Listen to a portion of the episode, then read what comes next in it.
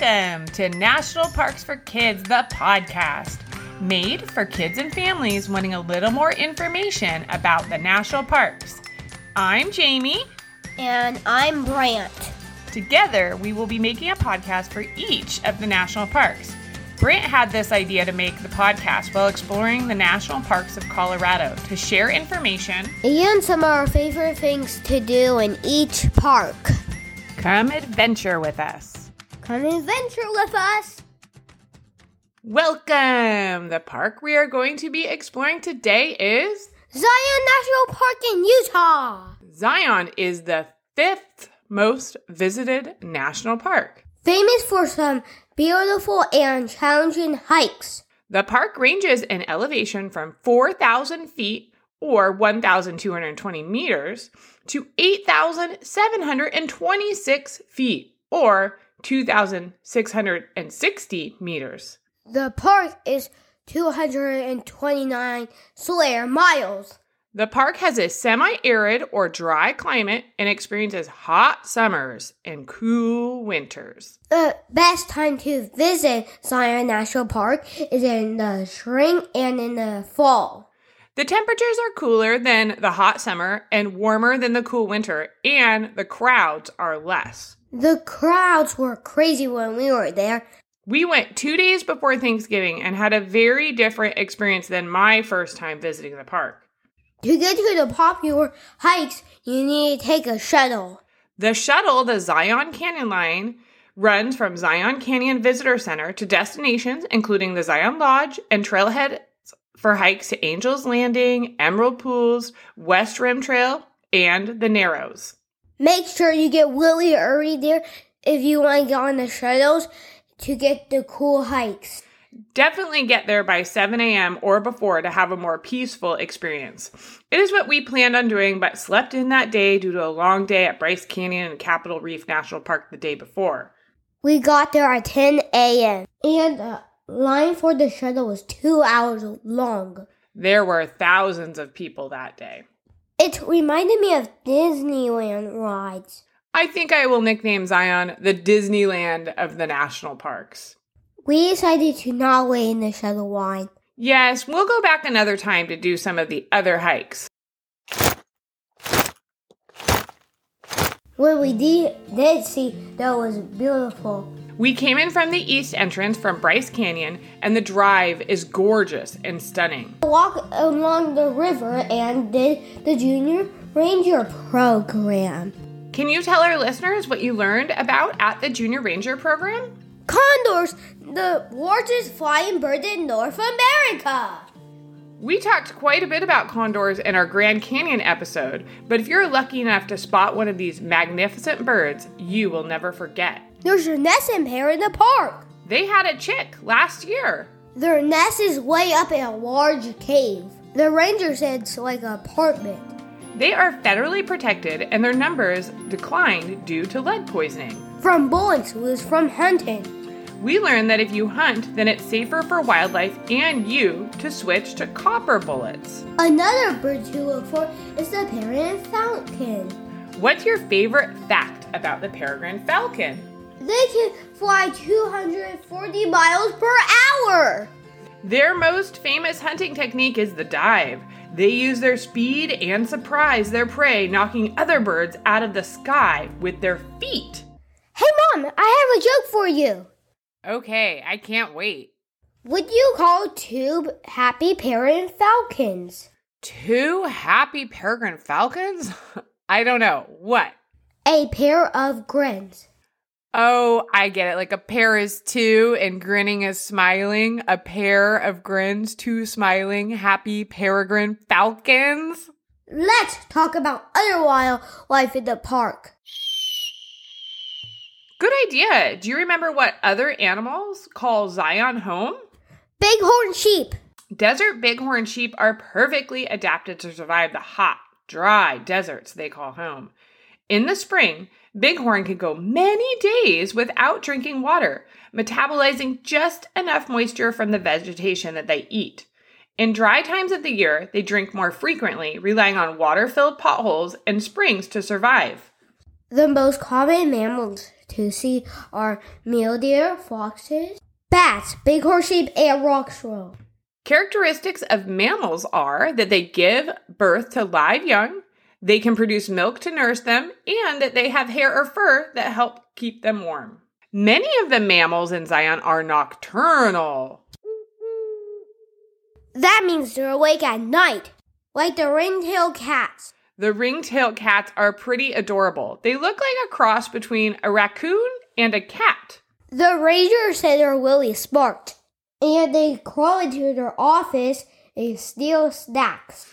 Even though many of Zion's mammals are nocturnal and rarely seen, once day breaks and you head out on the trails, make sure to look for evidence of their nightly adventures. You may find tracks, especially near water. Or scat, they're droppings. Many animals tend to use the same trails we do and are known to indiscreetly leave behind their scat and tracks. So make sure you stop, rest, and see if you can figure out who was prowling the trails in the darkness. There are also 291 species of birds, 37 species of reptiles and amphibians, and 8 species of fish. Animals in Zion have to be masters in the art of avoiding the desert heat. Many animals live in burrows or dens in the heat of the day, or choose to be nocturnal and use the night to live upon the landscape in cooler temperatures. Hey mom, I have another joke for you. Let's hear it. What is a nocturnal animal's favorite subject in school? Ooh, nocturnal animals? Hmm, favorite subject in school? I don't know what. Algebra. Like a owl, mom. Oh, I get it. It's algebra, like the math class that you take in high school, but it's algebra. Good one, Brant. Let's talk about the history of Zion National Park. Good idea. About 7,000 years ago, nomadic or traveling Indian groups visited the area. Then the Puebloan and Fremont Indian groups settled into the area. And then they migrated out and the Paiute tribes moved in. 700 years later, in the 1800s, European settlers, Mormon pioneers, settled in the area. The Mormons named the area Zion, which means sanctuary in Hebrew. Few outsiders visited until 1908 when a federal or government land survey took place and they exposed the area to the public. The park was later established in 1919 and it grew in size by adding land until 1956. The Kolob Canyon area was added last. And has one of the largest freestanding arches in the world. The Kolob Arch spans 287 feet, making it the second largest arch next to the Landscape Arch in Arches National Park. It is a remote section of the park. You also have to hike seven miles each way to see it.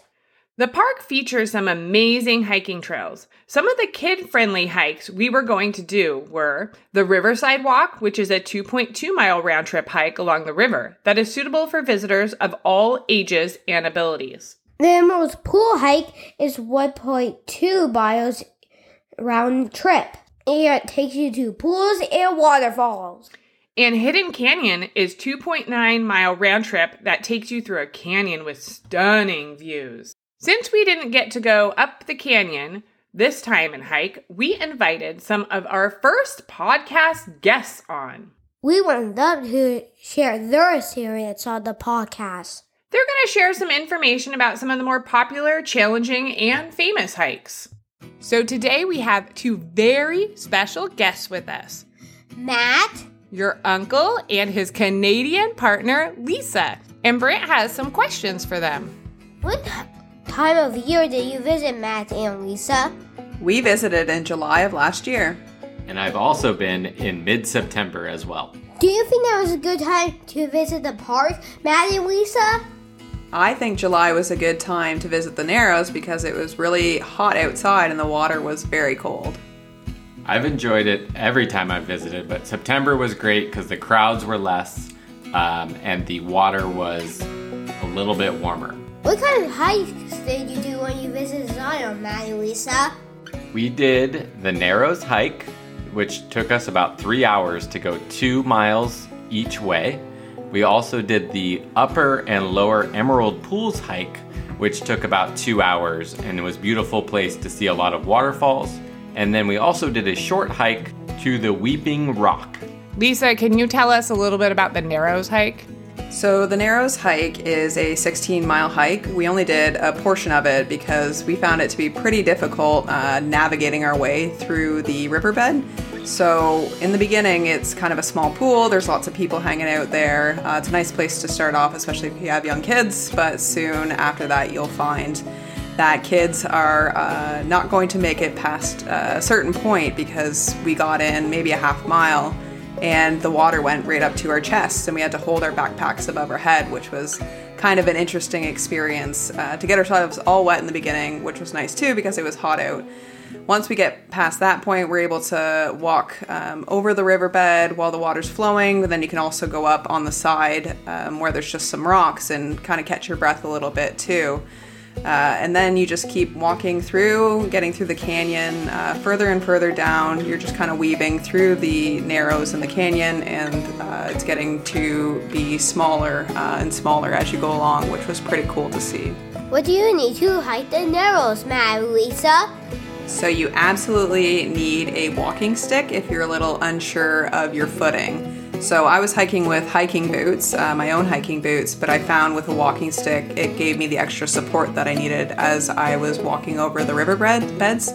They are a bit hard to navigate if you're a bit unsure on your feet. Uh, so that was very necessary. If I were to do it over again, I would definitely probably rent some neoprene boots uh, so that I wouldn't have to sacrifice my hiking boots that were pretty sopping wet for the next few days after while they dried out. Hey, Mary Lisa, what do you think your favorite part would be about Zion National Park. So, my favorite part about Zion is just taking a moment and looking at the stunning views of the red rocks in the canyon. It was absolutely gorgeous. Uh, so, definitely put it at the top of your list if you want to see some awesome sights. And the other part I really enjoyed was finishing the Narrows because it was very, very challenging for me. So, I loved feeling accomplished at the end of uh, finishing that. A little, little bit of a grueling hike. I really enjoy that you can do the entire park in one day and get a really good feel for it. Um, but you can also go back and revisit hikes later or down the line.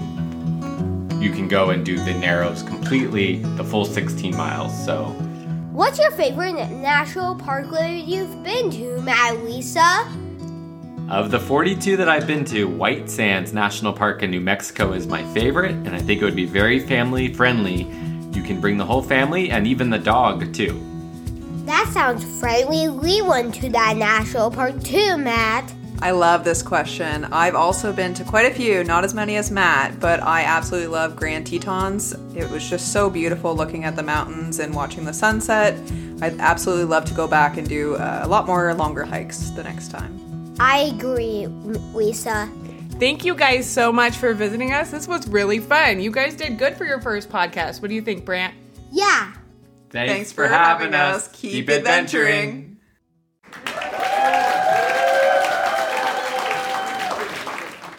We really enjoyed having a guest. Before we sign off, we have one last fact to share with you about Zion. The last fact is Zion has a really long tunnel which you can drive through, and then like nobody can hold their breath through it. No way, Daddy tried. The road that connects Zion to other national parks like Bryce and Grand Canyon has a 1.1 mile long tunnel that cuts through the towering sandstone cliffs of Zion, providing drivers with stunning views of the canyon and its surroundings. The tunnel has windows. Today, the Zion Mount Carmel Highway and tunnel remain one of the most popular attractions in Zion National Park. It provides visitors with awe-inspiring experience as they travel through the heart of the park. Definitely do the drive if you have time. I agree. Thanks for joining us as we explored and learned about Zion. Thank you. Don't forget to do your Junior Ranger book.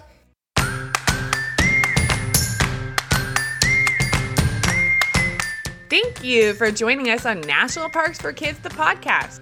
We hope you learned some cool stuff. Join us next time. If you want to see more of our adventures, follow us on Instagram at National Parks for Kids. Check out our YouTube channel, National Parks for Kids. You can follow along and see pictures and videos of our trips to the national parks. Thanks for listening. Have fun adventuring.